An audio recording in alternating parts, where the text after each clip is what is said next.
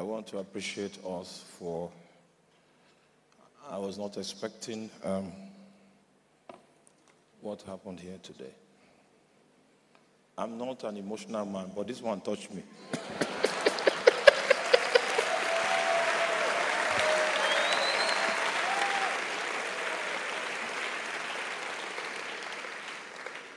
I appreciate everybody in this room in the name of Jesus. Lord, once again, we ask for utterance.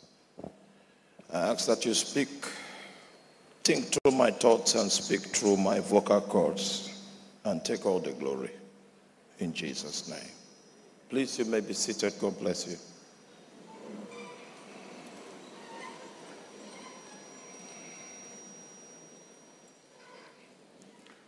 Turn your Bible to the book of Hebrews. Hebrews chapter 11.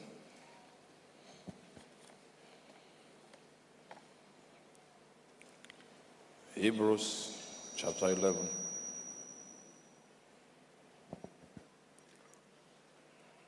I will read from verse number 1. Now faith is the substance of things hoped for, the evidence of things not seen. For by it the elders obtained a good report. Through faith we understand that the worlds were framed by the word of God so that the things which are seen were not made of things which do appear. By faith, Abel offered unto God the more excellent sacrifice than Cain, by which he obtained witness that he was righteous. God testifying of his gifts, and by it he being dead yet speaketh. By faith, Enoch was translated that he should not see death and was not found because God had translated him. For before his translation, he had this testimony that he pleased God. Verse 6 is my emphasis. But without faith, it is impossible to please him, for he that cometh to God must believe that he is and that he is a rewarder of them that diligently seek him. So the Bible says, He that cometh to God. There are two ways to access the things that God has in store. One of the ways is that God gets to deal with you and another way is that you get to deal with God. The book of Hebrews, chapter 11, verse 6, begins to reveal to us the rules of engagement just in case we have an intention to deal with God. There there modalities that we cannot ignore just in case we want to deal with God. So he says, He that cometh to God must believe that he is. Must believe that he's the ever present. Must believe that he's the all powerful. Must believe that he's the El Shaddai. He should not be in doubt as to who the person of God and the capacity of God is. And secondly, he must also believe that God has such a nature that he will he will bless anyone that diligently seeks him. So there's a reward for diligent seeking. Having said that, we began to talk on the subject of altars.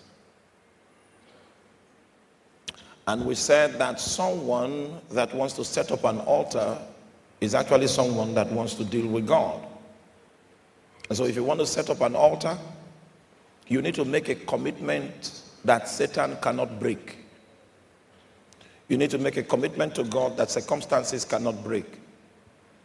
You need to make a commitment to God that situations cannot annul.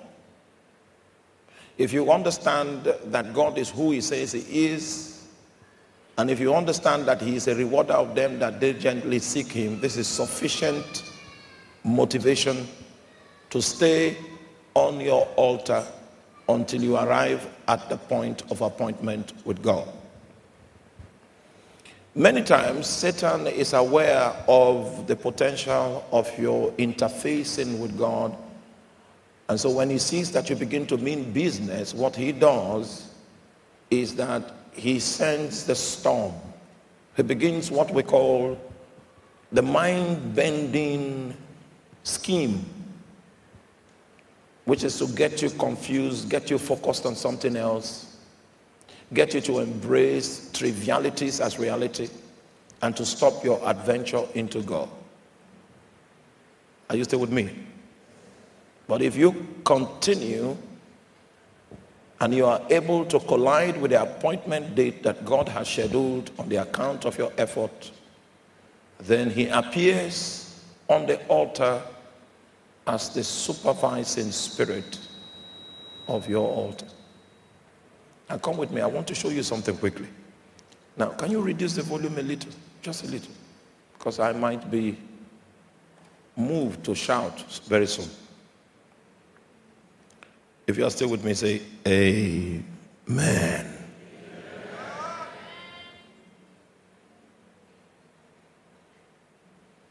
Okay. Can we do Psalms 91? Psalms 91 I decided to change all the scriptures that I want to use to discuss this matter. Because my assessment of the way the service went yesterday was that maybe it was too complex for some people. And this subject is such a life applicable subject that each and every one of us should leave this conference and um, stumble on the decision to begin to deal with God. And if that is the objective, I intend to use the simplest set of scriptures in the Bible to convey the mind of God that is heavy upon my heart at this time. So we are all acquainted with the book of Psalms 91. So I'd like us to look upon it uh, in a moment and draw some insight. So the Bible says, He that dwelleth in the secret place of the Most High shall abide under the shadow of the Almighty. Now, you will notice that God is referred to in Psalms 91 by two different identities. The first identity is the Most High. Most High. He is higher than every high. Every highly placed, every one that is recognized, everyone that has stature in society that we consider great people, God happens to be the Most High. So that's his first identity in the book of Psalms 91. Then his second identity in the book of Psalms 91 is the Almighty. So even though you have might, even though you have capacity, even though Satan seems to have some abilities that he can wield, this is the Almighty. So beyond him, there is no other existence. In fact, he is existence itself. And heaven needs him to survive. Now, so you see, God is identified as the Most High. God is also identified as the Almighty. That's a very boisterous introduction. But, by the time we get to verse 2, David says something. Verse 2. Are you there?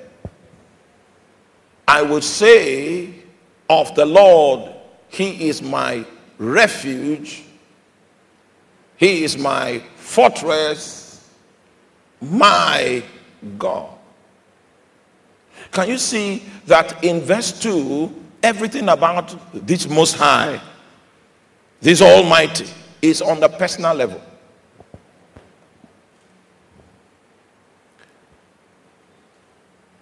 It is only when you have the ability to operate an altar that God becomes personal to you.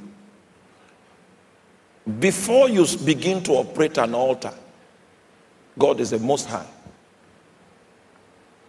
God, you see God in a general context, is never in a personal context. But when you begin to operate an altar, that is when you actually have a God. It will always be our God. It will always be their God. It will never be your God.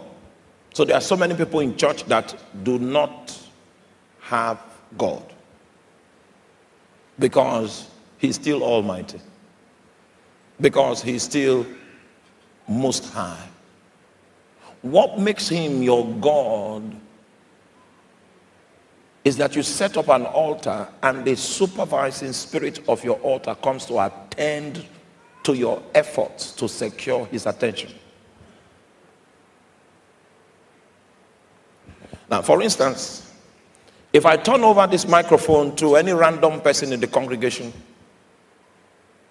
and I ask the person, Can you do something to prove to this audience that you know God personally? That's when you will find out how many people only know Him as Almighty. And they, don't have a God yet, but they don't know. They are not aware of it. It is your intimacy with God that makes God makes God come establish um, a personal context of intercourse with you.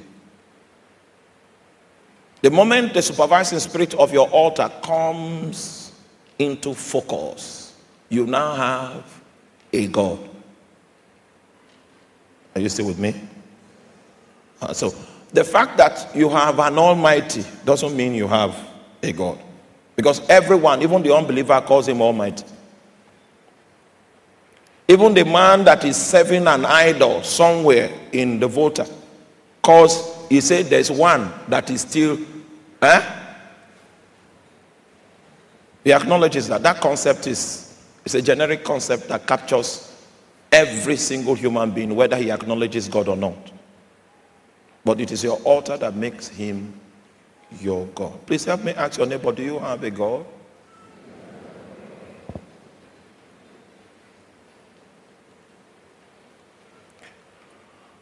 Second scripture. Just trying to refresh your memory before we begin the journey. First Kings chapter 18, verse 24.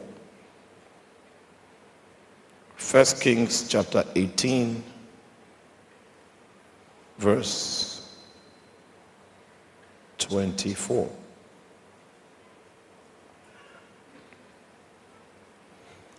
This is the contest of Elijah. Elijah was saddled with the responsibility of calling a generation to repentance and bringing them back into alignment with God. One of the things that you would discover in that era, in that age, was that the national altar was broken down. So it means that the national priesthood that secured intelligence from God on national matters was no longer active. And the place of the national altar that was set up, the altar of Baal, was the one that provided a supervising spirit for the nation of Israel. So, the kind of job that Elijah had to do was a job that uh, requires evidence. He said, All right, I'm not preaching to you, I'm not saying turn to the Lord. Let's do something here. Um, I'm going to set up my altar here, you set up yours. And he made a statement that I'd like to draw attention to. And, and ye shall call on the name of your gods, and I will call on the name of the Lord. It's a contest. And the God that answered by fire, let him be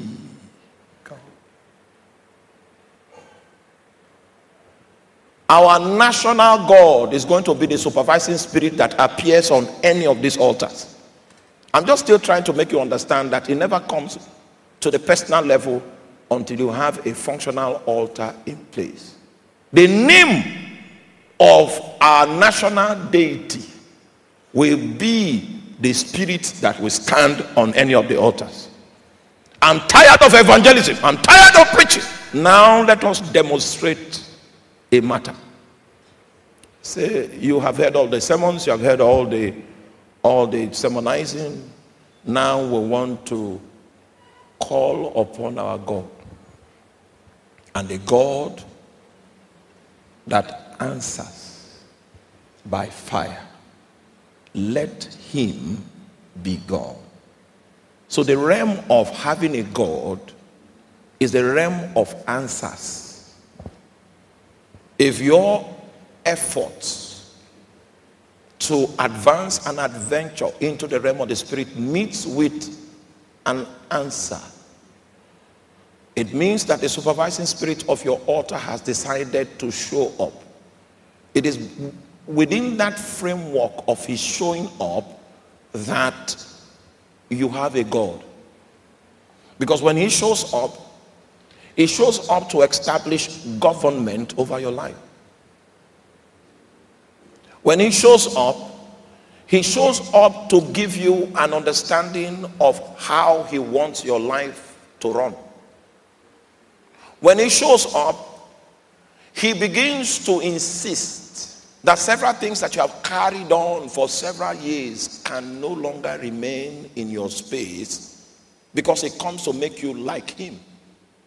Some of the things he's going to rebuke in your life are not sinful things, but they are just human things. Just human things. It is human to doubt. And then you now begin to doubt on a certain matter, then he shows up and say, Hey,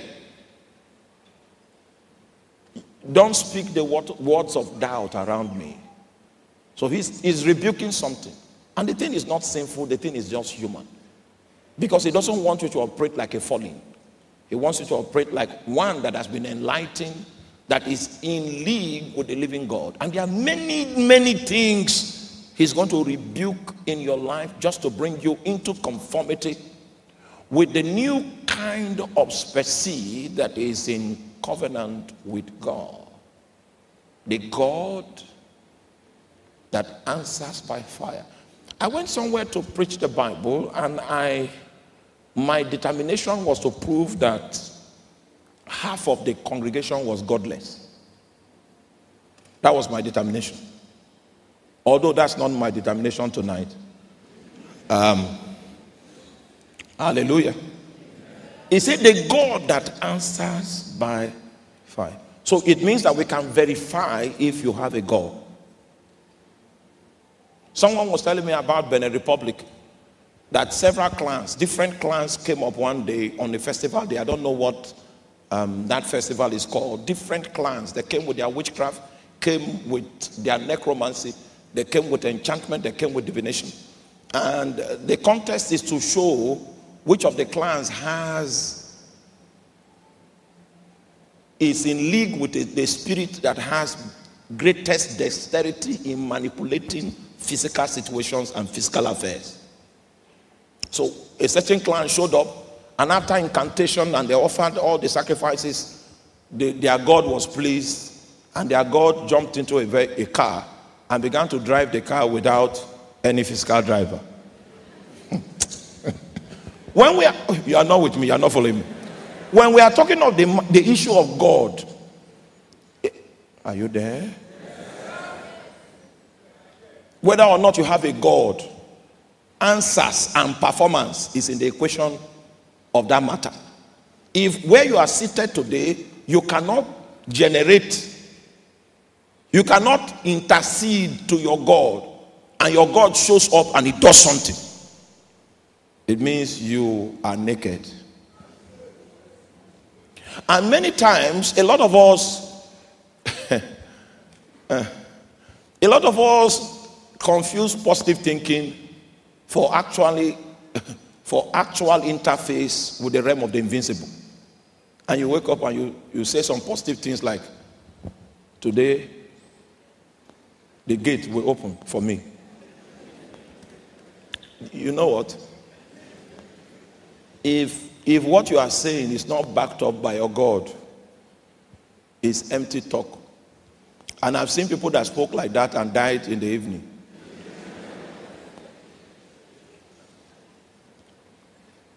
Please help me preach to your neighbor. May you not be explaining what you should be experiencing.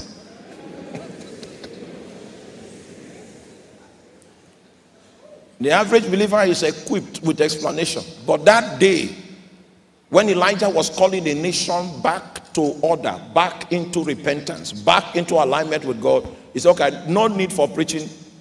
Um, the God that what? That answered by fire. Let him be God. So when we talk about the presence of the supervising spirit of your altar, when he descends on your altar, as I showed you in the book of Amos chapter 9 verse 1 yesterday, that the Lord was standing on, on, on the altar. That's what it means for the supervising spirit to come. The moment he comes and stands on the altar, it means you have a God. You are entitled to protection. You are entitled to defense. If someone is troubling you in, in, in Kasoa market, you can come to him and report and say, There's a problem. Oh. There's a problem. There's a problem. And then your God will rise to your defense. But if your supervising spirit is not on your altar, you don't enjoy those privileges. The second clan came. They saw what the first clan did. Some of you must have watched it on Facebook. Wait, let me, let me say what I, I want you to confirm first. The second clan came, somebody from the clan jumped and he hung on the air and then he jumped. It's on Facebook. Oh. How many of you? Okay, at least I have one. He jumped, he hung on the air, he jumped again, he jumped again, and then he went very high. Then he now stayed there. he stayed up there. Haven't stayed for like 35 seconds, then he now did acrobatics, turned upside down. Then he shook, shook, shook, and the team brought him down and he stood on the ground. That was the display of a certain clan. It means that that clan has a God. Are you there? Oh, you are still not in the classroom. I'm, trying to bring you, I'm trying to bring you. Most of you don't have a God. That's what I'm telling you. Because in order for that thing, that display that they did that day to happen, there must be an altar. There must be an embassy where that that negotiation took place for the Spirit to come out and perform in public view. It was negotiated somewhere. The way this world was made, it was made fused with realities from the realm of the Spirit. Such realities that mortals cannot operate. So, priesthood will provide an opportunity for spirit beings to come operate some things that mortals cannot operate. In fact, in the concept of the new creation is man plus Holy Ghost. Have you read the scripture that says that the Spirit helpeth our infirmities? So God put everything that we need in a spirit being. He created you and me insufficient. He created us incapacitated. And what he did was that everything we needed for our completion, our capacity, our stature to prosecute destiny, to survive the devil, to survive witches and wizards, everything that we need to make up for the infirmities that is in our flesh is in a spirit being. So the Bible says that the spirit helps our infirmities. And you will notice that infirmities in that scripture is in plural. It means you, you are a bag of insufficiencies. You are a bag of witnesses. I know you, you like to pride yourself after uh, the quality of degree you got from uh, uh, University of Ghana. You got, you got a first class. So you, with your first class, the Bible is saying that you are a bag of infirmities. In fact, if you are a King James student like myself, you will discover that the word infirmities is the same word they use for sickness. It means that you are sick. you are actually actually sick. But it is the Holy Ghost. it is the Holy Ghost that has the cure for our sickness. That means that's how God designed life. He designed life for mortals in partnership with a spirit being. Are you there? We have not started the practicals because haven't told you, haven't told you that when we talk about the issue of God, we should be able to bring evidence. Yes. Don't speak empty words. when you talk about God, when you talk about a spirit being that has your back, we talk about evidence. We talk about ability. Ability that is beyond human ability. That is the evidence that there is a spirit behind you.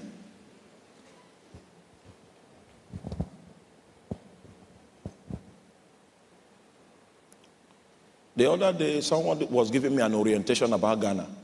Say, okay, since you like Ghana so much, let us tell you how Ghana is. He said, before you quarrel with anybody, find out if he's from Volta.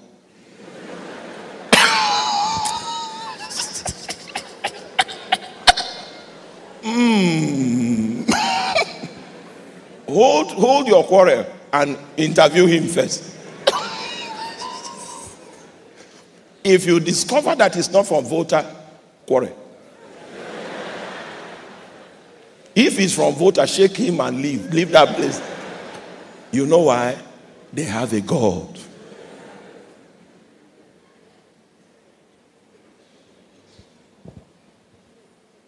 So if we are talking of, of, the issue of a God, Christians are noise. They make we make noise. We make noise. When people want to contest for elections, they don't they come to church to to get it's a marketplace. They come to market here. But where they go to look for power is not in church. They know the crooked ways to the ends of the earth. Why? Because those people are in custody of a God. Before my time expires on the face of the earth, that narrative will change. That one.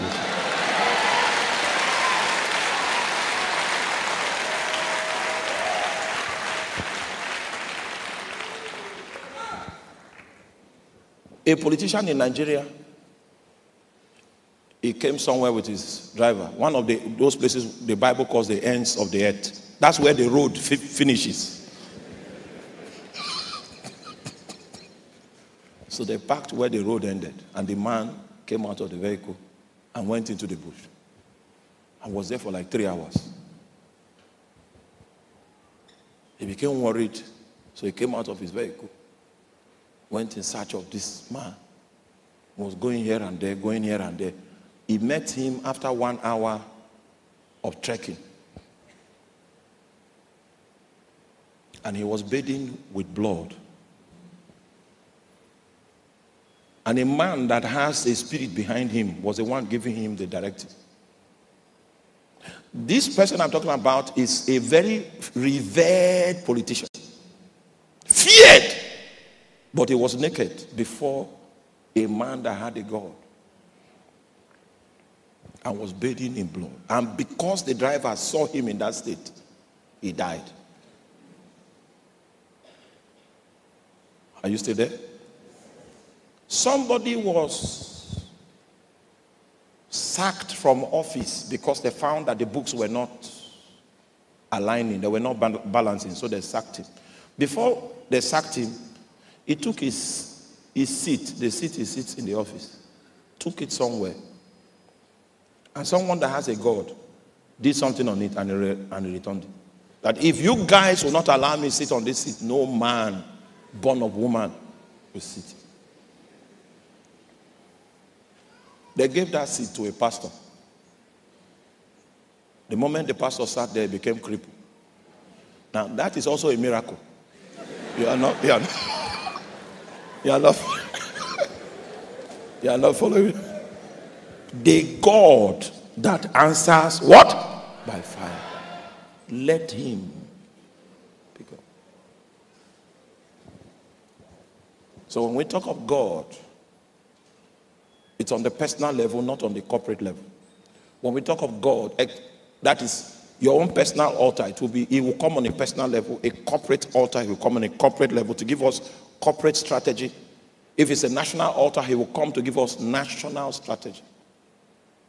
But the God that answers by fire, he should be designated as God. So he remains the Almighty until you know the workings of the altar that can bring him to the personal level. Our efforts during the course of this weekend are designed to share the technology. The technology that is required to make the Almighty your God. Hallelujah.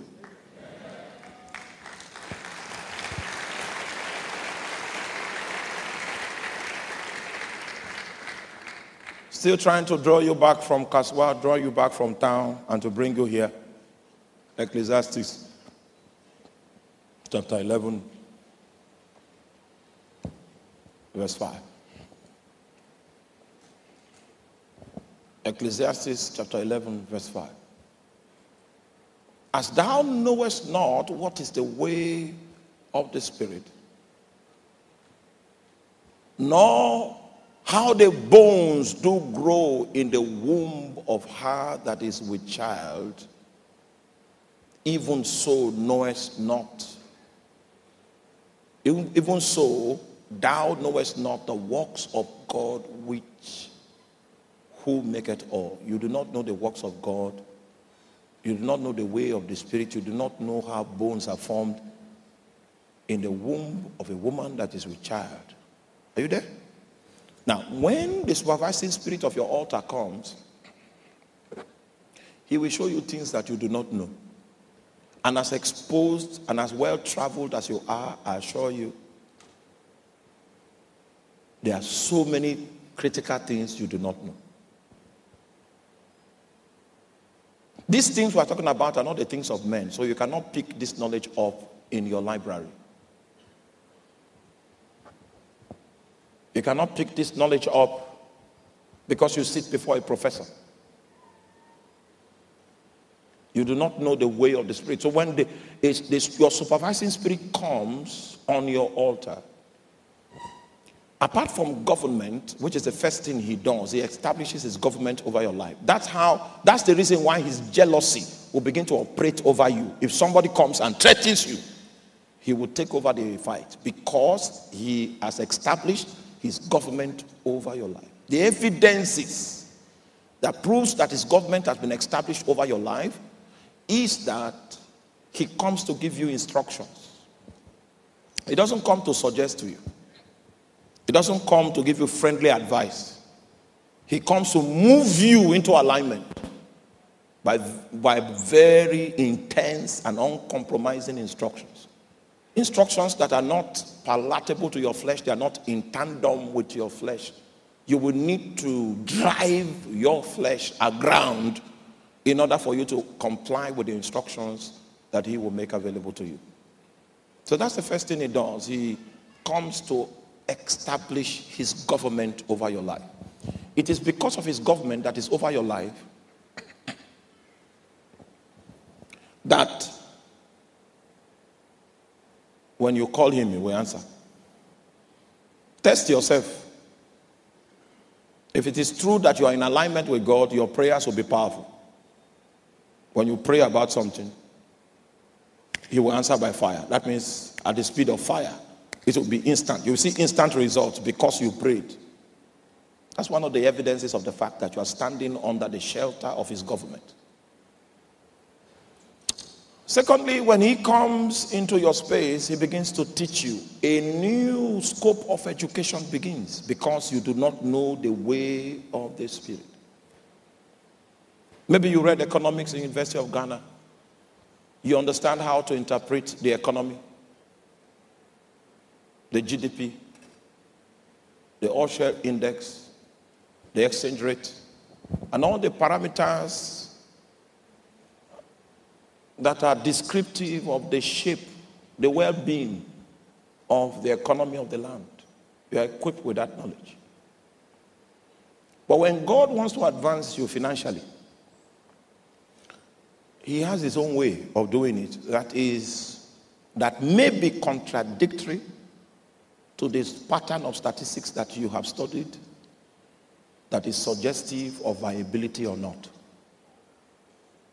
He comes to disrupt your human knowledge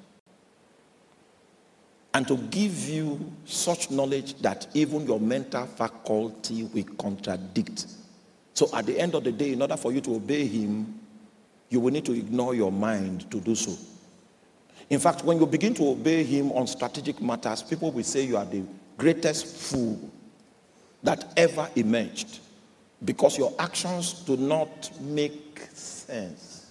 He will take you outside of the box and he will run your life not according to the books.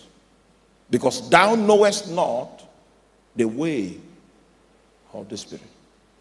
If you are not ready to be disrupted, don't go close to the Holy Ghost.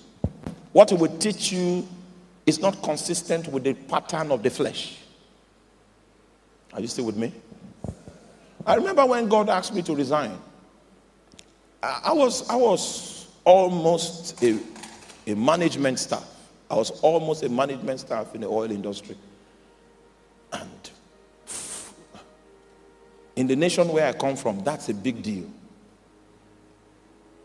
Who, who resigns two weeks to his becoming a manager? Two weeks, three weeks. You need to be sick. Because those days, the best thing I believe that happened to me was that I was working in the oil industry. And now the great one is saying, Can you come out of that boat? It was a struggle. I told my mother, she said, Don't try to come out. Don't come out. Remain there. because she knows what I used to send to her. so she had calculated it and, ah,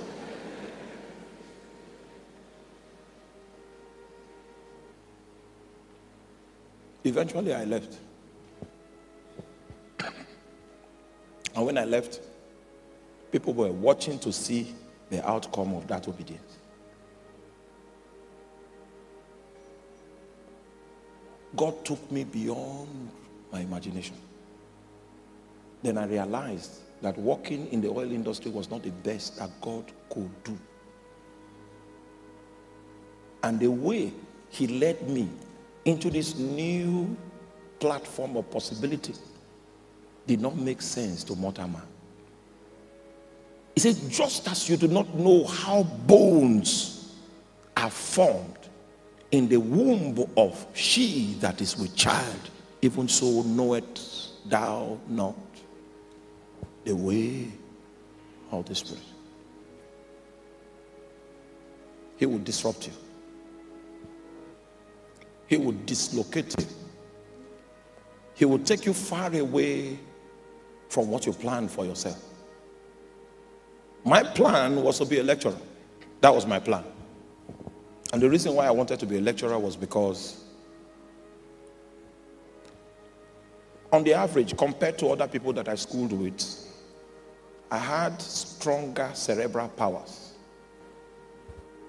At least the context, the context I'm talking about I'm not saying I'm more intelligent than you.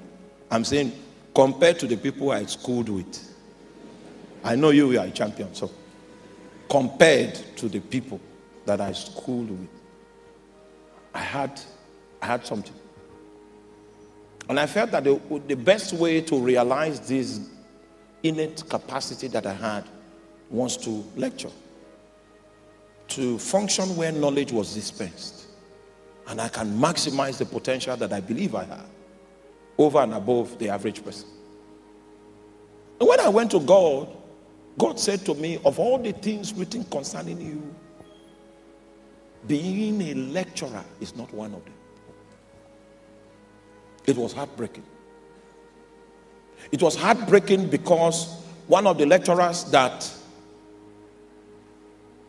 was was never offended because we asked him questions. There was a lecturer like that. You know, there are some lecturers that are offended that you're asking questions. They believe you are trying to show that you know something. So there was one lecturer, he was not offended. So I used to drill him with strange questions. Don't give us the syllabus of the course before you start teaching it because I'll go and study it. There were lecturers who asked questions and we confused them in the class.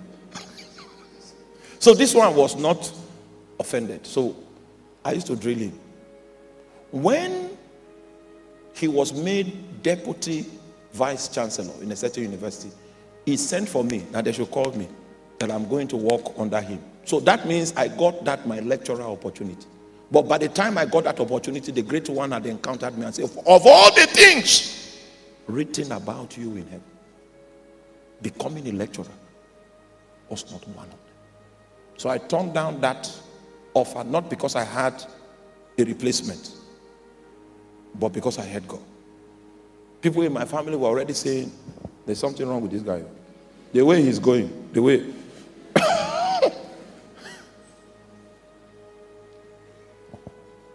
they say a black goat is in the afternoon that they catch it. But you are black and night has already come.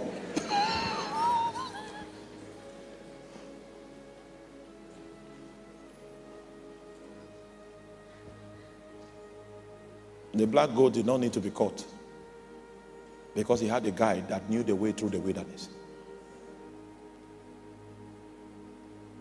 Thou knowest not the way of the Spirit. It, can you be foolish enough to allow God instruct you? To allow Him guide you? To allow Him lead you in the way that you should go? So that's where we stopped yesterday. The manifestation of the supervising spirit of your altar. Let's go to Genesis chapter 12, verse 7 as we begin today's lesson. Genesis chapter 12, verse number 7. Give me number 6 so that we can provide some context for the reading that we are doing. How many of you are still here? Okay. Now, so when you hear that God called Abraham from his country, from his kindred, from his father's house to go to a land that he will show him, this was how God led Abraham.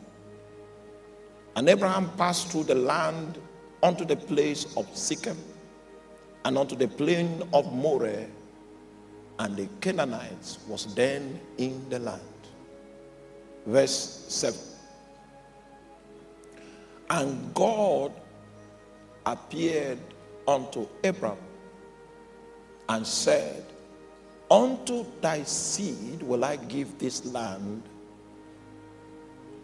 And there builded he an altar unto the Lord that appeared unto him. So the supervising spirit of his altar had appeared.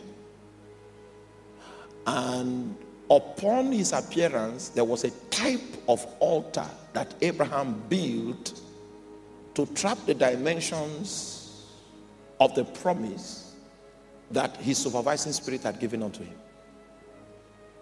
So there, there is something you need to do after the supervising spirit of your altar appears to you. The altar Abraham raised here is what in the New Testament we call consecration. Is the altar of consecration. And I need to define what consecration means.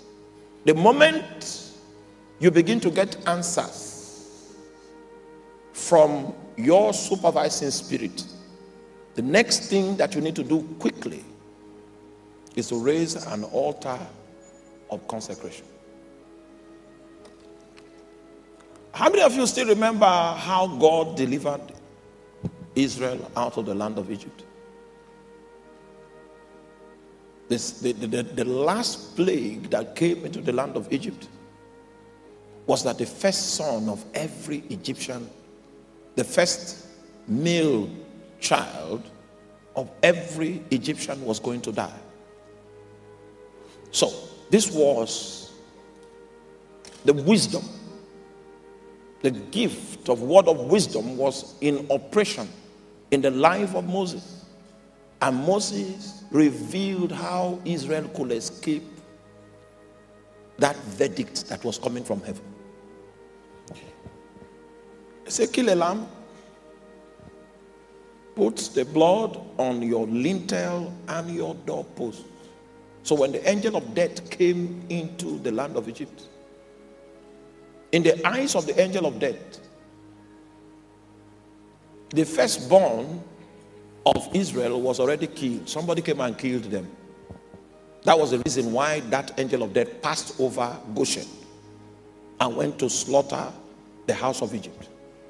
You will notice that when they went into the wilderness, part of the first demands that God made on the house of Israel was that everyone that was a firstborn that enjoyed that Passover privilege on the account of the manifestation of the gift of word of wisdom that was on the life of Moses should be dedicated unto the Lord. Are you there? And in the New Testament, we are all firstborn.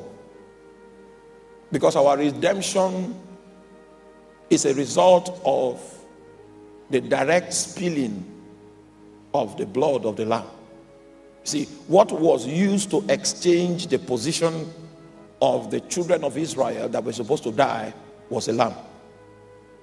And that lamb was their salvation. That lamb was applicable to their deliverance. In the New Testament, we are all firstborn because the direct implication of the sacrifice of Jesus is our redemption. Therefore, the requirement for us in the New Testament is consecration. Whereas the, retire, the requirement in the Old Testament was tithing. Bring 10% of your income as a proof that you belong to God. That 10% is God's portion, it's not your portion. Are you still with me? It's just like, are you there? It's just like you take a goat and take it to a demonic altar and say, I'm giving you take-o, oh, and you do this in the morning. And then you now come in the night and say, I've changed my mind though. This goat, the spirit is going to haunt you. You know why? Because it is no longer yours. Are you there? So the tithe is not yours. If you take it, the spirit will haunt you. But in the New Testament, it's a different story altogether. In the New Testament, you are not your own. You. Because the blood was spilled in order to secure your redemption. You are the church of the firstborn. All of us are firstborn. Is that clear? And the requirement for firstborns is that they are consecrated completely unto God. It is God that will determine what He wants to use them to do. It's not them that will do what they want to do and give God part time. Exactly. You are not following me. So, so when we as pastors begin to teach you how to tithe, this is O level. You know, before you gain admission into the university, you must have five credits in your O level examinations. So when you when they start teaching you tithing, this is O level. At least you are beginning to come to the understanding of the fact that there is a part that is God's portion. And as you grow, God will be leading you to consecration, where you and yours, all that you are, belongs to God, and God determines how He de- deploys you as a resource. We're not even talking of what you have again. You yourself, you belong to God, you are God's property. Because of your state in the new covenant, you don't have the right, you don't have property rights. So God can come to you and say, Pastor Ben, empty your account. That's not tight. He can only tell someone that he owns to operate that way. And it will interest you to know that I have had the experience again and again where God Himself told me, empty your account and do this. I it is easy for me to know, to do because I know that I am not my own. I was bought with a price, and the price was not cheap. It was the price of the blood of Jesus Christ. And what he requires of me thereafter is what? Consecration. Do you, do you understand it? The thing about consecration is this that's what makes you a living sacrifice. Because you yourself must become an altar. You.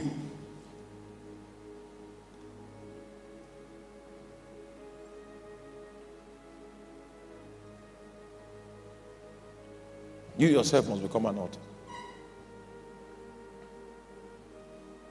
That is a proof of the fact that you have aligned your heart, which is the altar of your heart, you have aligned it with the government of God. And then you now, you are a perpetual sacrifice that is living, but ordained to serve the will of God. If you operate that way, it means that you are not living your life to achieve your own purposes, but you are living your life to achieve His own purposes. So if something comes to destroy you, you don't need to cry out.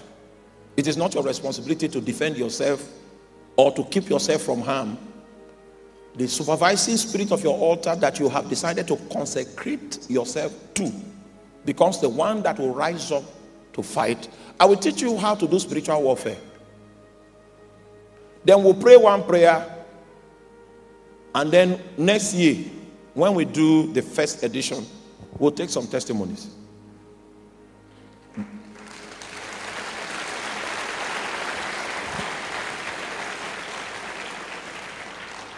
So when his supervising spirit came to him, what he did was that he raised an altar of consecration. So I need to explain to you, because the third point is consecration. The first point, who still remembers the first point? The second point, who still remembers it? The manifestation of the supervising spirit of your altar. Then the third point is consecration. That's the response that you make available when your supervising spirit comes. It is that response that will make him stay. For many of us, he left. He came, he did not find any ground to establish government. So he left.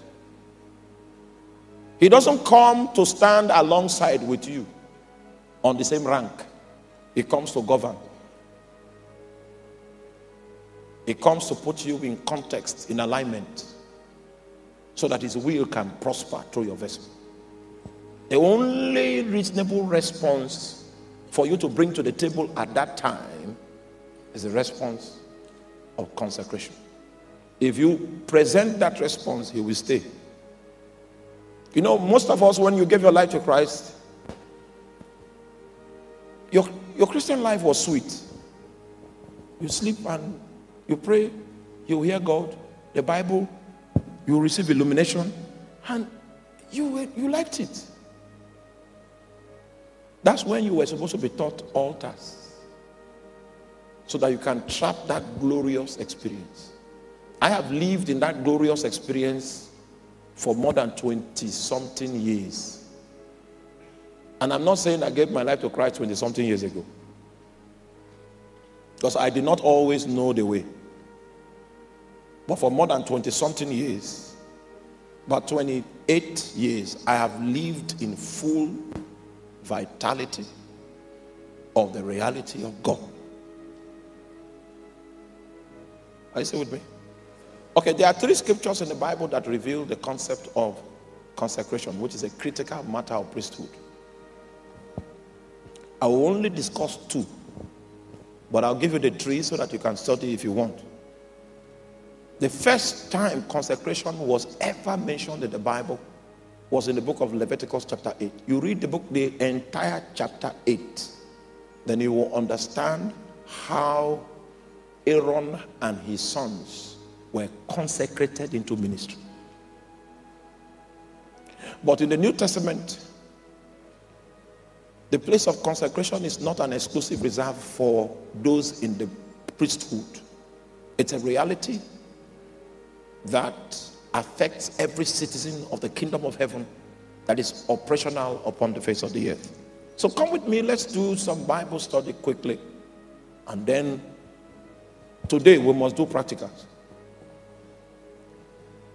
Because when we are talking about a God, the next thing that comes to the table is answer. Are you there? Okay. So the remaining two scriptures, which are scriptures of interest for us, is number one, Romans chapter 12, verse 1 and 2.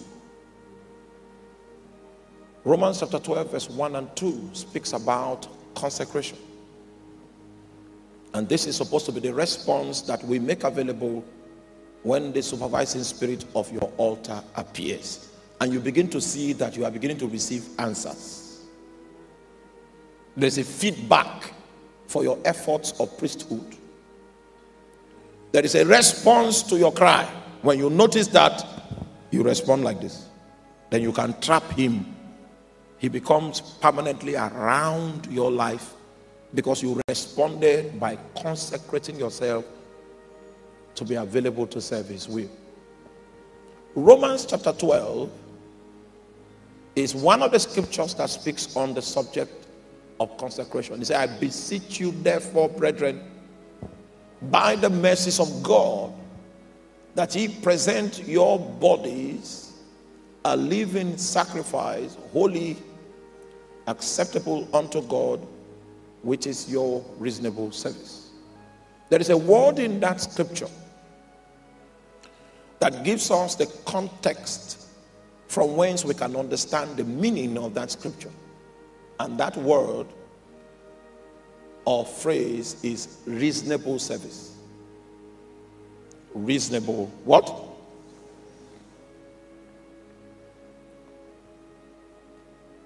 Politically in Nigeria, I'm from the north.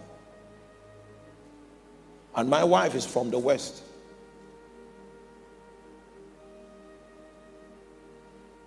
The place where my wife is from, those are the people that like wearing lace. Do you know lace?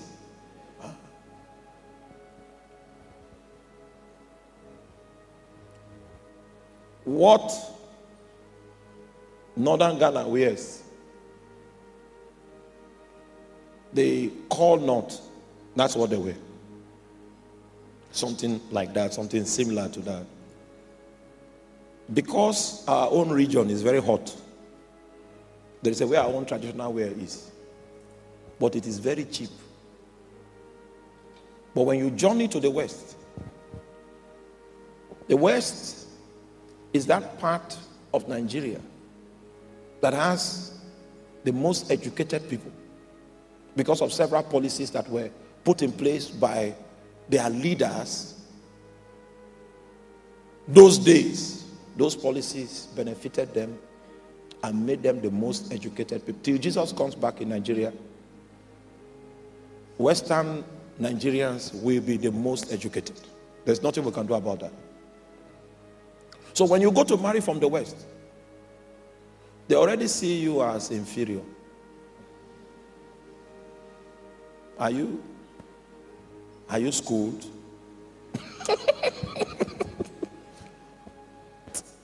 Do you have a master's? Do they school in that place? That, that your place? Do they, do they go to school? Are there schools there? So you need to be very humble when you go to the West. So when we got to the West, the first thing that happened when we began to attempt negotiating for my wife was that the woman that supplies lace, she was in the meeting. Before the meeting could advance, she brought a bale, her bale of lace. That's this. Uh, I pointed one, they said 200,000. Pointed another one, they said this one is 250,000. So I announced her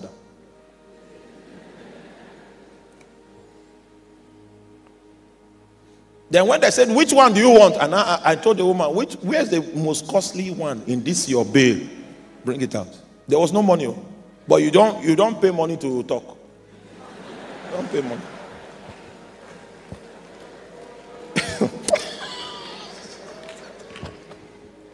Bring the most costly one in the bill. So they brought that and so many things. They gave us, after that, they gave us a list, a very long list, and it's in Yoruba language.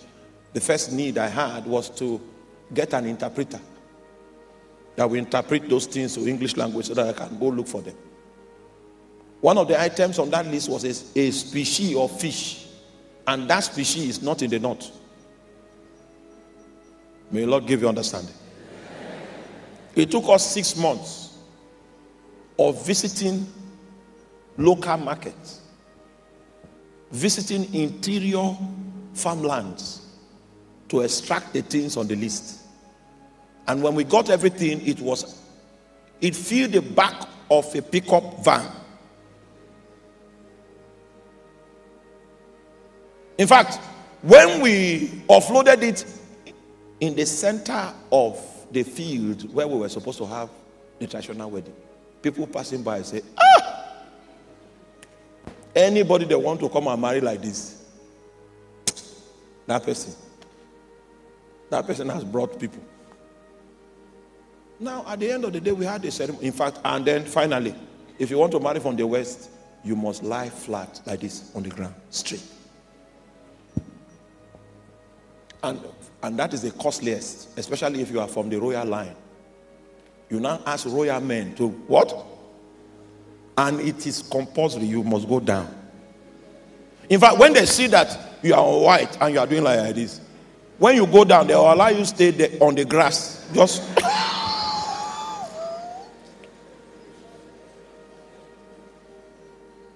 When you have finished paying the bride price and fulfilling all the requirements on the list, and you marry a lady and bring her home, then you will realize that there is something you did not pay for.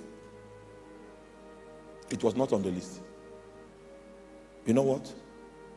Her love. You didn't pay for it. She will decide thereafter whether to give you her love Oh, you are not with me. You are not following.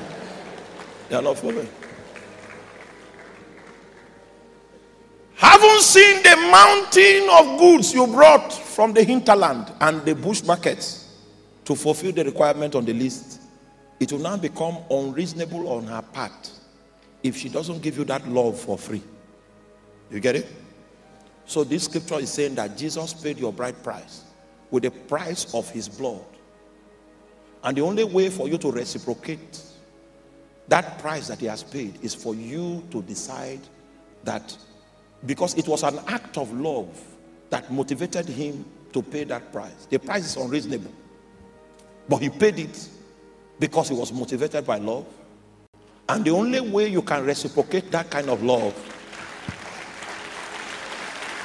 hallelujah. The only way you can reciprocate that kind of love is that you offer to love him unconditionally to the end. That is consecration. And the New Testament theology is saying that just in case you came, you gave your life to Jesus Christ, and you have refused to consecrate yourself to him, to become his vessel, to do his bidding, and I need to tell you something quickly before we progress. The principle that God exploited to redeem you was the principle of substitution. The principle of substitution. Because God's verdict on humankind for the rebellion that Adam did was death. He told Adam even before he rebelled, In the day that you eat of this fruit, in dying, ye shall surely die. so the principle that was exploited was the principle of substitution because substitution is a possibility in the realm of the spirit. So Jesus came to die in your place. The implication of that is that you it is illegal thereafter for you to live your life. The only life you have to live is the life of the substitute. That means you will live his own life. He came to die in your place so that you can live his own life. He is the one that will prescribe the life that you will live. If after he died in your place, you continue living your life, you are out of sync with the protocol. You are in debt grievously. And that's why you may not find him around your life. You may not feel his presence because you are living your life contrary to the contract of substitution. So the only thing that you can do that will be reasonable is that you consecrate, you offer your bodies you offer your mind. You offer your resources. You make it available at his disposal. Are you there? Okay, next verse. Because I need to show you the goal of consecration from Romans chapter 12. Then we'll go to the next scripture. Then I will now show you what happens when you begin to operate this life of consecration. Are you still following me? You see, I, I, I have decided not to be fast anymore so that I can carry you along. You see, and be not conformed to this world.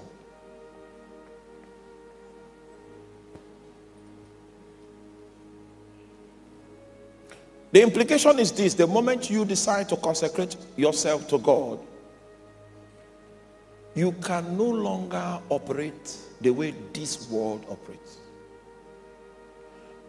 The description of your life thereafter is the prescription of life that the supervising spirit of your altar gives you.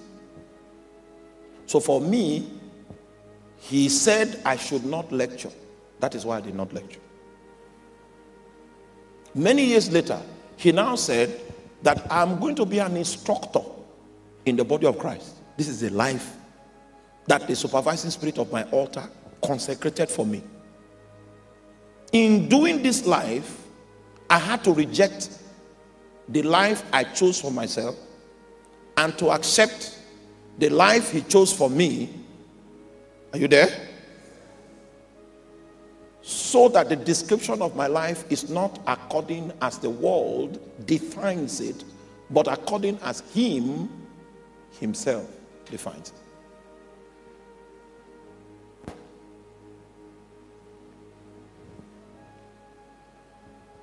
Oh, people might be running and say, okay, we need to get land and build houses. That may not be the agenda he has for me. So I cannot run that rat race because the rhythm with which I'm running my own life is a rhythm that is prescribed to me by the supervising spirit of my altar. As you submit to him, you will find out that your reading will not be the same reading, your emphasis, your desires will not be the same desires that your colleagues that do not know God have. And God knows that it's good for you to have land. He knows that it's good for you to have a house. And He will make provision for you for everything that you need to fulfill destiny in His own time. You will need to trust Him and walk with Him and allow Him to walk out your life for you. I was on my knees on Saturday morning, one of those days. Okay, let me give you a background before I go on. When I was courting my wife, in fact, you need to know how I proposed to her. I told her,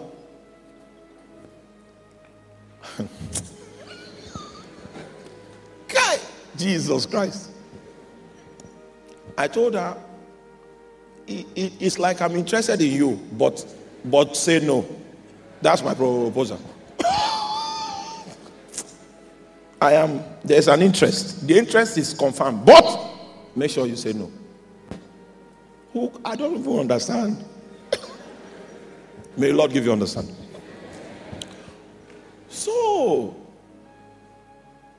then she came years, days later and said yes. I said, okay. I didn't promise her a good life. In fact, I had only one shoe, it was white. I didn't promise her Mercedes Benz.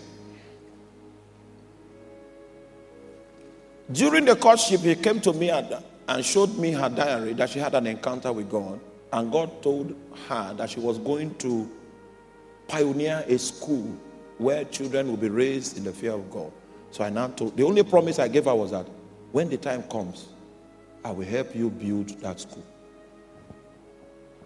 I was in a place of prayer, and the Holy Spirit came to me and said, Arise, begin to build the school now. There was no money. Okay, I now remember I had a domiciliary account. There was $2,000 there. So I went and got it. And then we changed it to Naira. We put it into the building, and all the money Finished. Then I went back to him. I said, The money has finished. Then he said, Who told you to withdraw your dollars? He said, Because I was still trying to run my life according to my wisdom. It was not your wretched dollars that I was looking at. when I told you that it is time to begin to build your wife's school. Say, I'm sorry. I'm sorry. From that day, he began to supply. He will supply, I will give them, they will continue building. Then after some time, he will supply. He will say, This one is not for the building, this one is for pastors. Send this to that pastor. Send this one to that pastor. Send this to that pastor. Then there'll be no resources for some time. Then he will begin to supply again. He say, Okay, build. Then after some time, he says, Send this to that widow. Send this to that widow. Send this to that. That was how we built that place. His own way of doing things is different from how they do things in the world. He is going to be in the center of your civilization. He's going to be the brain behind your greatness. And if you are foolish enough to trust him, I assure you the life and the brilliance of your rising will be greater than any ambition that you have carved out for yourself tonight.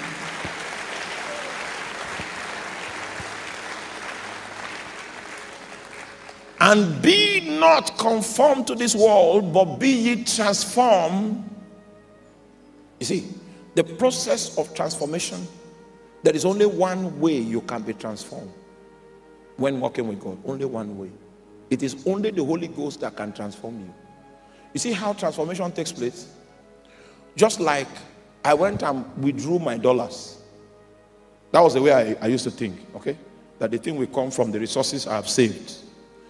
And I changed it, I used it, and came to him and said, The dollars has finished. Though. Then he now said, Who told you that it's your dollars I had in mind when I say go and build? That was a lesson that shifted my thinking. You see, as you deal with the Holy Ghost, one of the things He will do with you is that He will begin to shift the way you think. Because your mind is calibrated just like the people of the world. But when you start dealing with the Holy Ghost, He's you begin to encounter His own strategy, His own way of doing things. And in that process, your mind will begin, your thinking will begin to shift.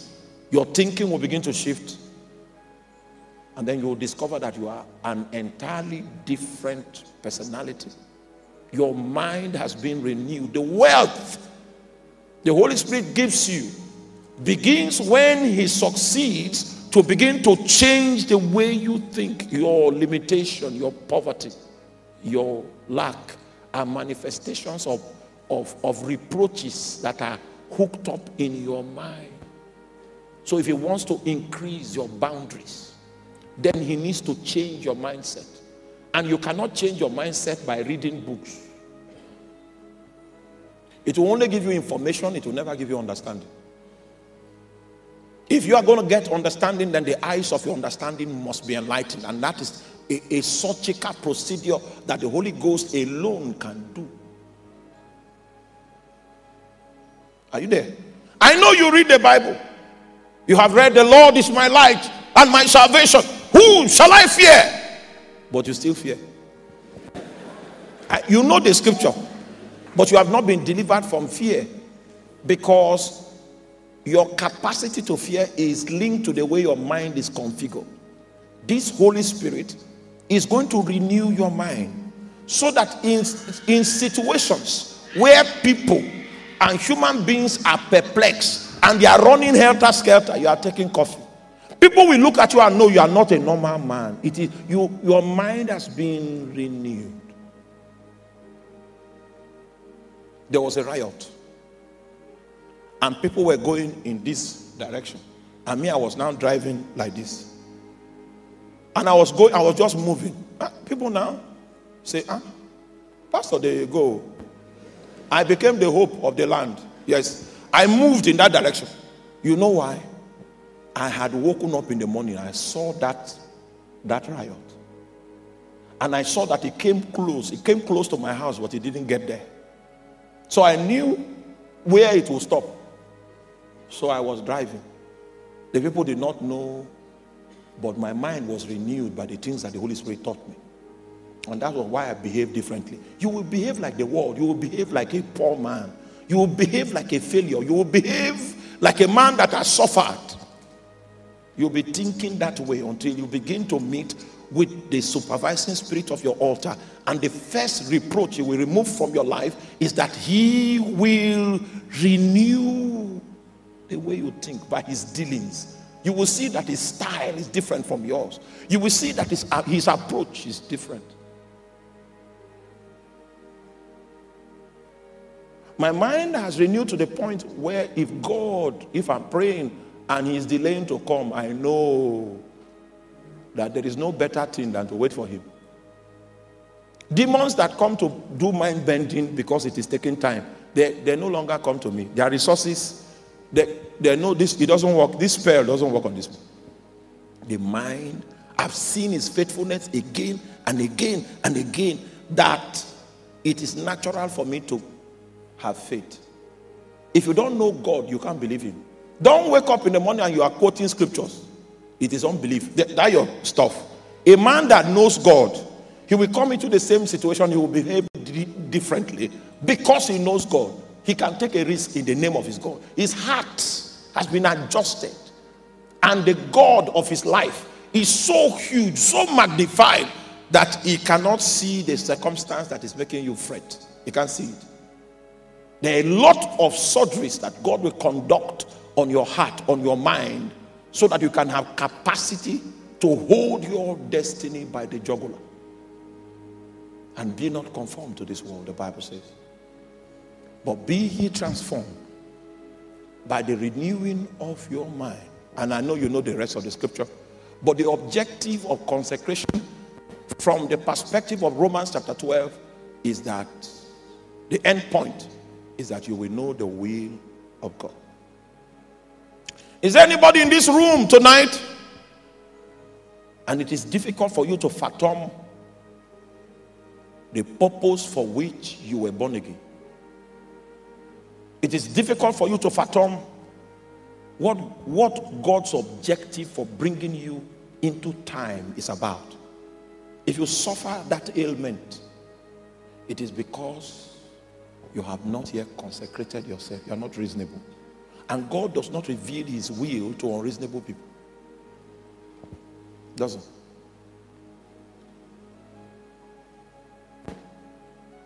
What I'm doing today is God's will for me. One day after heated prayer, because because this lecturing thing was after heated prayer to negotiate with God, if he would just say, okay, okay, okay, okay. Just go and lecture. But you lecture for five years. At least let me do it.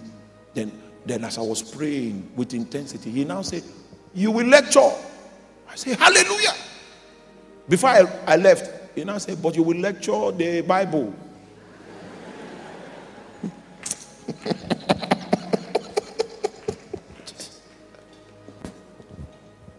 So this is the lecturing that he said, that he said I will do.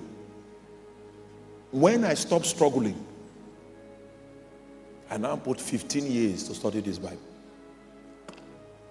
I went and bought diaries that had pages, and I started from Genesis. Since I'm going to lecture, let me know it. 15 years to study it. Not to study it from the perspective of your lens, but to allow the Holy Ghost to open the pages. 15 years. I can't count how many times I, I, I did it from back to back.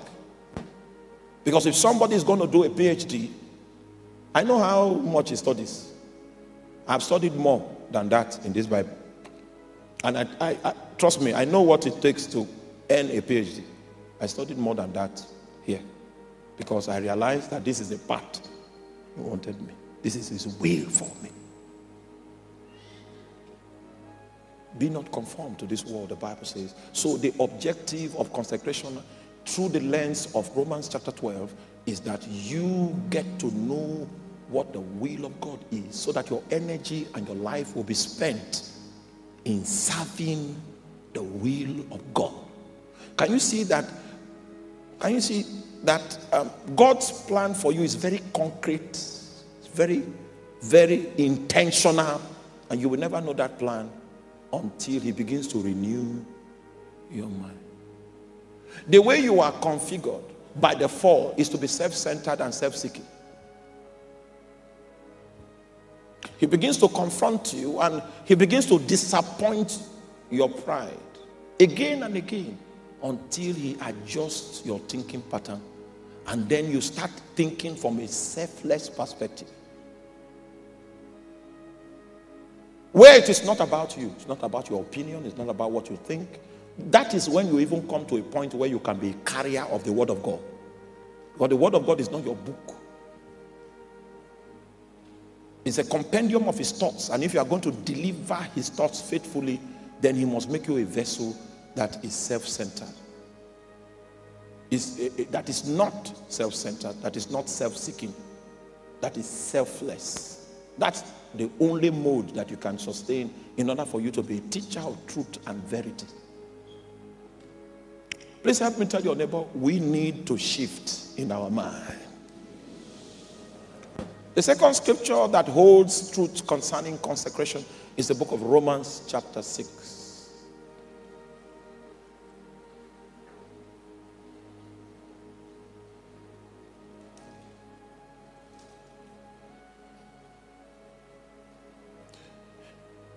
In Romans chapter 6, verse 18,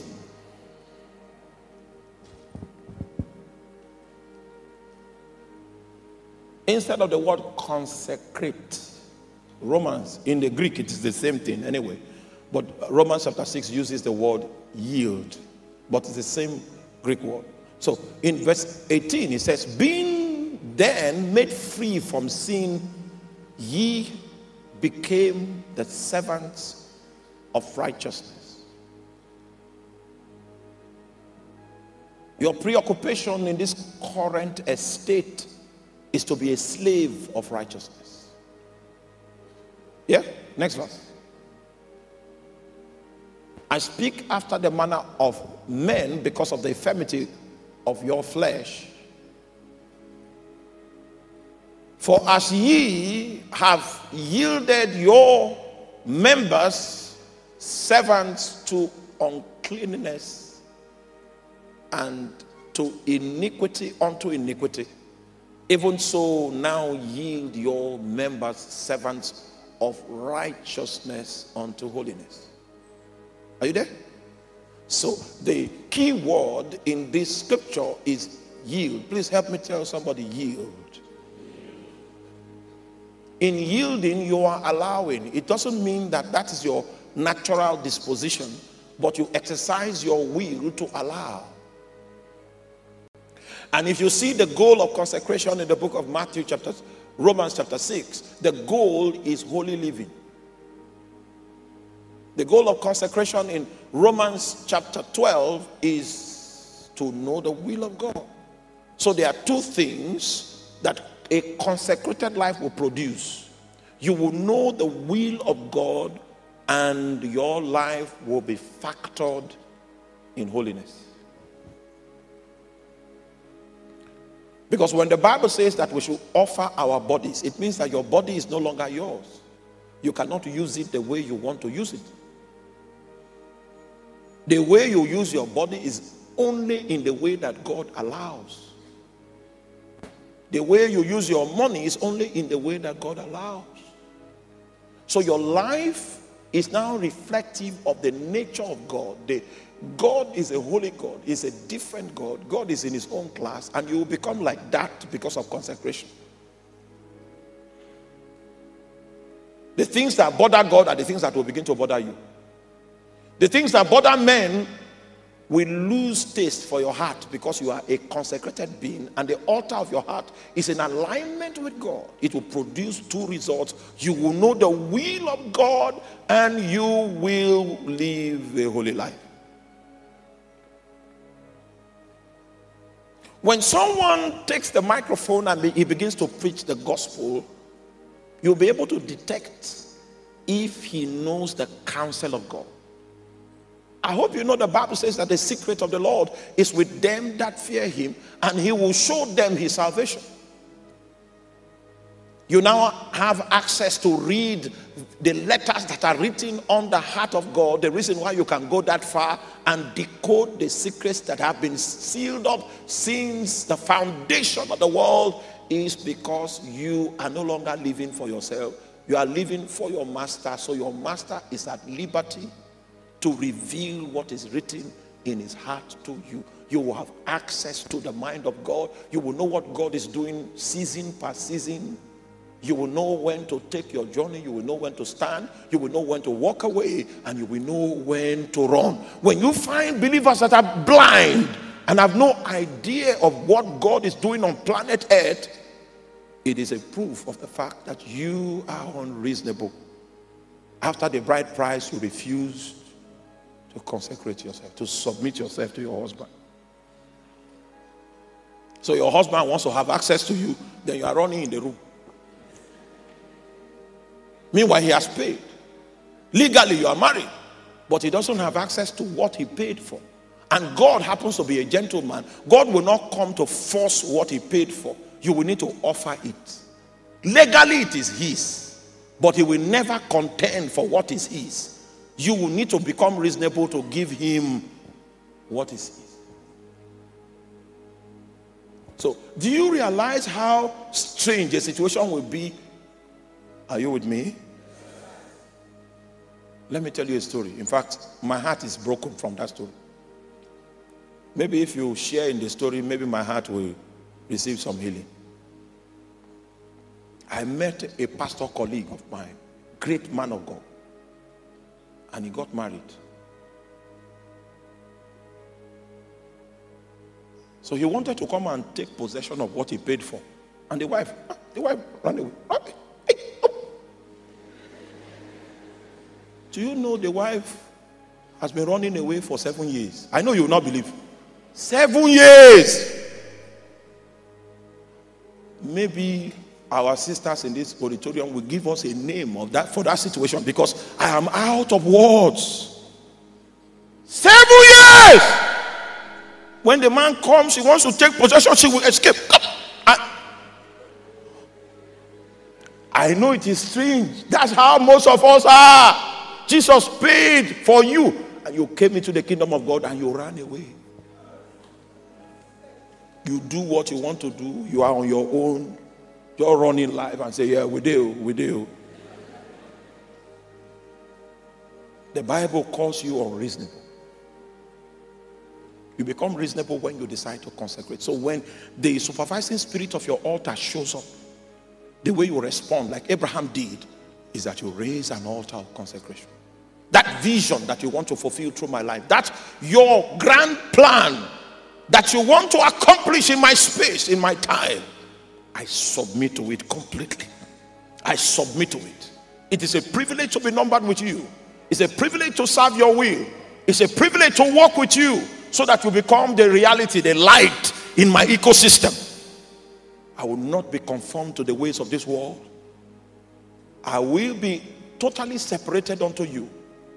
I will be like an island of grace in the midst of a world of sin my life will speak a different story. My life will manifest a different language because of my association with God and people in my generation will look upon me and give call me names. You're a Jew guy. But you know what? The, the life I'm living, the life of holiness I'm living, will become the reason why God will judge that generation. That it was possible to live this life in the midst of this confusion. This man lived it, and that's why none of you will go off the hook. It may be popular for pastors to be sleeping with women. I will never do it. You know, I've come to on stage three times, three times, yes, and say, if you're a woman and I slept with you in the past, or I'm sleeping with you now, come and shout on social media. I've said it three times. Yes, and I'm saying, hey, if you're there, Shout tomorrow. I've, I've said it. When we came to the Lord, we were taught about Jesus properly. It will amount to demeaning the image of God for me to wander into that level of darkness. Oh, Jesus Christ. It is counterproductive to the errand that grace was supposed to achieve in my life. Grace is a resource that God had made available to give us the energy to be able to live a righteous life, a life that is blameless in a in this present age. The proof of grace is revealed in my walk of holiness. That there's an energy that is available even in Christ Jesus that makes it possible for a man to live a life of poverty and a life that is blameless in character. That grace is available. So the moment you respond by setting up an altar of consecration, then you have a God. You will trap him down because every spirit has a weakness, including the Holy Ghost. But the Bible says that a broken and a contrite spirit, God will never despise. That man that came to surrender to him acknowledges the fact that he is a bag of infirmity. That if he runs alone, if he survives it, he will come back with blisters and bruises. So he comes and submits to the authority of the supervising spirit. I say, I'm insufficient. Can you lead the way? Can you become my covering? Can I operate by your wisdom? You see further than I can see.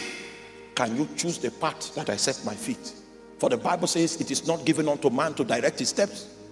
No, you are not that wise to choose the husband that will walk with you for life. This was the only woman that would have walked with me. I'm a radical. I, know you know. You know. Hmm. Hey! Except God doesn't speak. But if He speaks, nothing can stop me.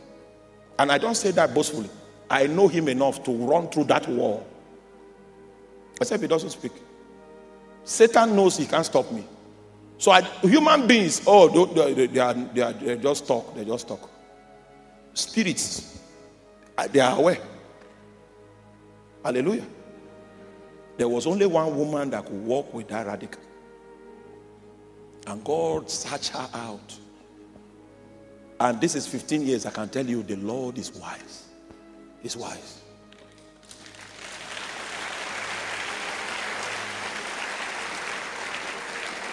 Before you finish clapping, don't think I always had all the answers right. Let me tell you another side that you have not known.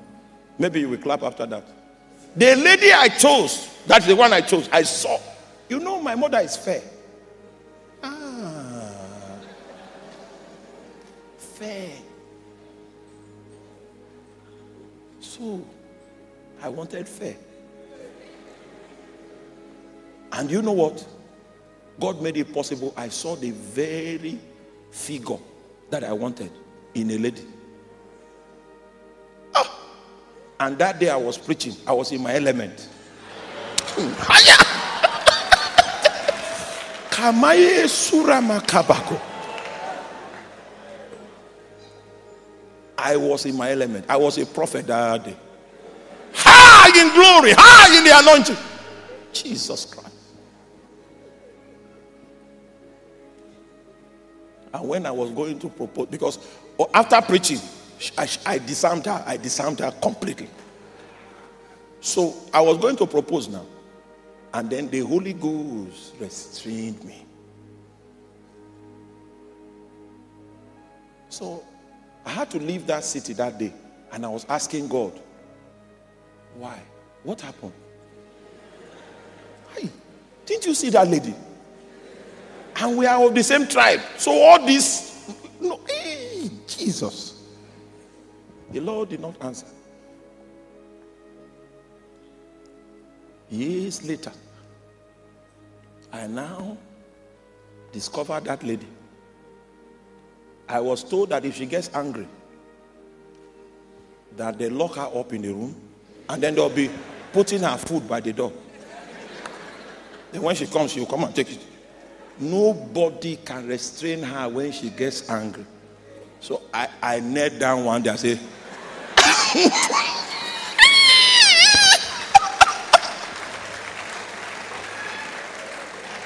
If the Holy Ghost allows you, it's, it's cobra that you will choose.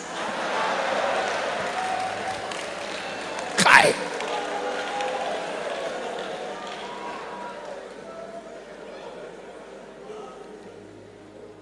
I'm alive today because the Holy Ghost helped me. So when you are a prophet like Elijah and you stand on Carmel and call fire, that's what the people see. But when you come back home, that anointing you have on Carmel is not there. If the devil had a hand in the choice you made, that is where your torture will start. When you come back from Carmel, you say, eh, you killed my prophet. He will possess the one. the koboko, you.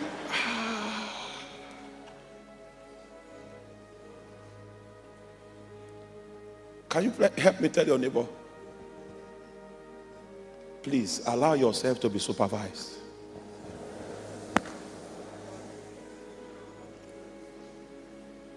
He didn't hear you. Talk to another neighbor. Talk to that. Allow yourself, allow yourself, allow yourself to be supervised. To be supervised. Hallelujah. In the name of Jesus. Now, because I want us to do practicals, I have to stop here. Now, we are going to do two things. Two things. Because this altar now is a corporate altar. And even though I've not started teaching us about corporate altars, I need to tell us one significant factor about corporate altars. The similitude of corporate altars was revealed in the Old Testament. And when the altar was to be built in the Old Testament, this is what the instruction God gave them. He said they should build it outside and then bring it to the place and assemble. Not that they will be cutting it here. No, no. What they do at the spot they want to situate the altar is to what? Assemble. Many of you are not aware that even Solomon's temple was assembled. It was not built, it was assembled. in the quarry site. Are you there? They got all the dimensions crafted out in the quarry site. What they did was that they just came to assemble. That's how altars are built. You arrange them in the quarry site and then you assemble on site. And what God was speaking, what God was saying by that is the power of agreement. The power of agreement is one of the strongest principles in building a corporate altar. That's I'll give you only that one. Power of agreement. Now, since our altar is corporate, we are going to do something. We are going to pray a prayer of commitment, prayer of dedication. And we are telling the supervising spirit of this corporate altar, we submit to you. When we finish that prayer, then we will, the effect, what that prayer created in the realm of the spirit, we'll look for a way to download it so that you can see the effect. Then I will sit down. Exactly. Tomorrow is the day I'm going to minister. Today I will still teach. Tomorrow I will teach a little so that I can minister. The object of tomorrow's meeting is to quench if there's an altar speaking into your life now, and I will tell you the symptoms that find expression. If there's a demonic altar speaking upon your life, then we will now quench it. You don't need to say amen. It will happen. That's what we will so that I can show you, I can show you how, when you know that an altar is contending with you, I will show you what to do to provoke the jealousy of your own supervising spirit to go ahead. How to fight in the spirit. Exactly. So we'll do that tomorrow. Then we'll now address. You will now discover. What makes you powerful is that you have access to secrets. It's not that in yourself there is anything that is strong. You have access to secrets that the Holy Spirit has made available. So we are going to spend a few minutes. Are you with me? And I want you to utterly, utterly submit. Submit to the Holy Ghost and say, I've, I've not been, I've not been aligned with you, but today I want to cut a covenant with you. I want to submit to you. Before we do that, if you are in this meeting and you have not given your life to Christ, we need to help you quickly so that you can join in the procession. So if you know that if Jesus should come today, if the trumpet should sound today, you are not likely to be in the number. Anywhere you are, rise on your feet so that we can deal with that matter. You know, we want to practice altars. Sincerity is one of the things that is required. Anywhere you are, rise on your feet. Yes? I'm seeing somebody there. I'm seeing another person. Rise on your feet so that we can attend to you quickly. Is there anybody? On the second floor, is there anybody there? Ushers? Anyone there? Okay, so we can progress. Now, this is it. We are going to surrender to God because the Bible prescribes that we should offer ourselves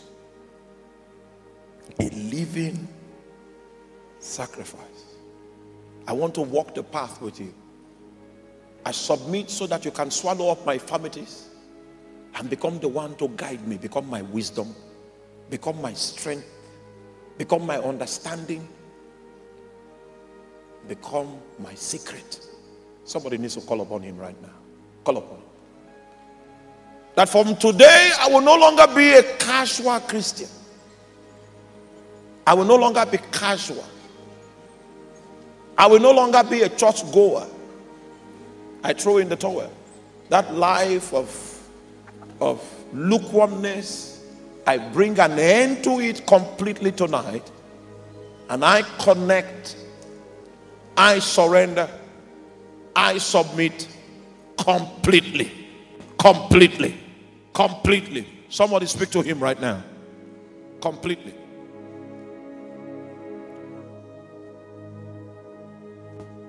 Siamo tekende lebroskito bokosayama. Laiko siko bresko pamalaite. Iskabrendo kondalate. Hey! I am seeing people in this auditorium, people that were designed for utter greatness, bound because they have refused to allow the Holy Ghost lead the way. Can we submit to Him? Can we surrender to Him? Can we surrender? I surrender.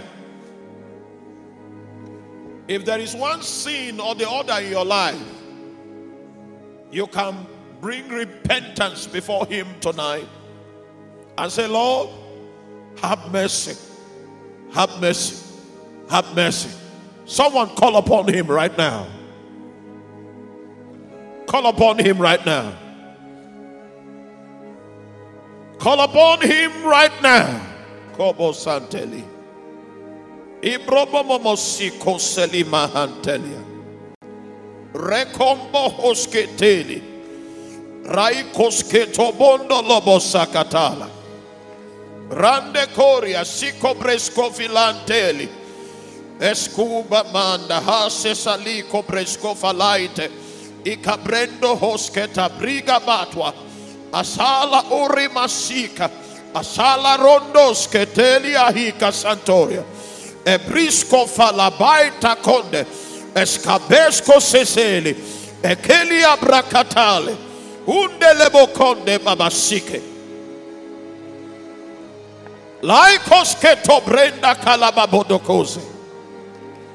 Endomisa salatos combre akale basonda ikobres la ikombres kofilande. Ekosketa briga valatala akai kombamis I want to do your will and your will alone.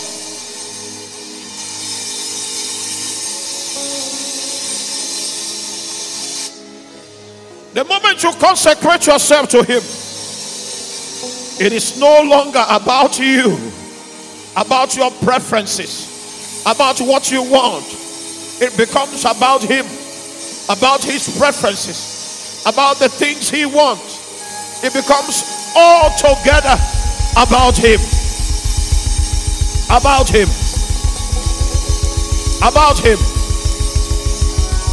About Him. About Him.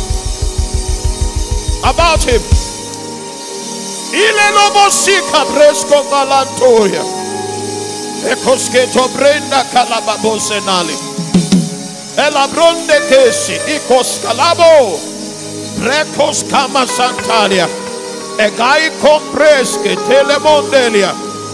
Can you tell him, give me the power to walk in holiness, to walk in holiness, and to prioritize your will above everything else. Somebody talk to him right now. Hey, Sibemola. Kondarabosika breskila. Elina na mama swateli. Rakababa sote. Ebramaka santa baboria. Lebrokonsi iko brabalaita. Aseminande. Brisa made kose. Alebondela. Aleban selima. Alema morokoskande. Alaito kansala baboria. Ebramakandeli. Alababosekaya. Alababosekaya. Ila babori gasatelia.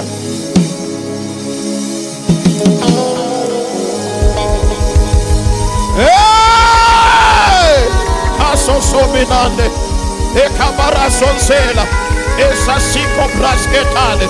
Ekamanda baboria. Ekasabalata. Ekapreskopa. Ekamalante. Ekamalantaya.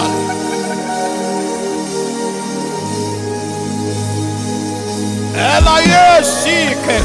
Rande bobo sakatale. Lord, we surrender.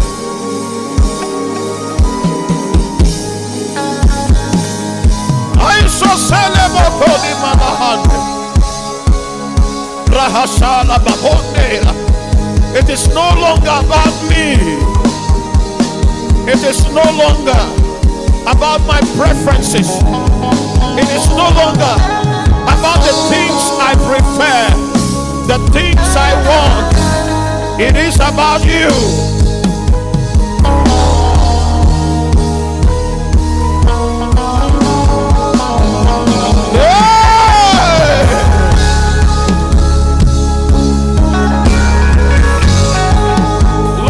Sanika baramandela Raaiska bonde Ikamenso kadebala Ibraha sasa bonde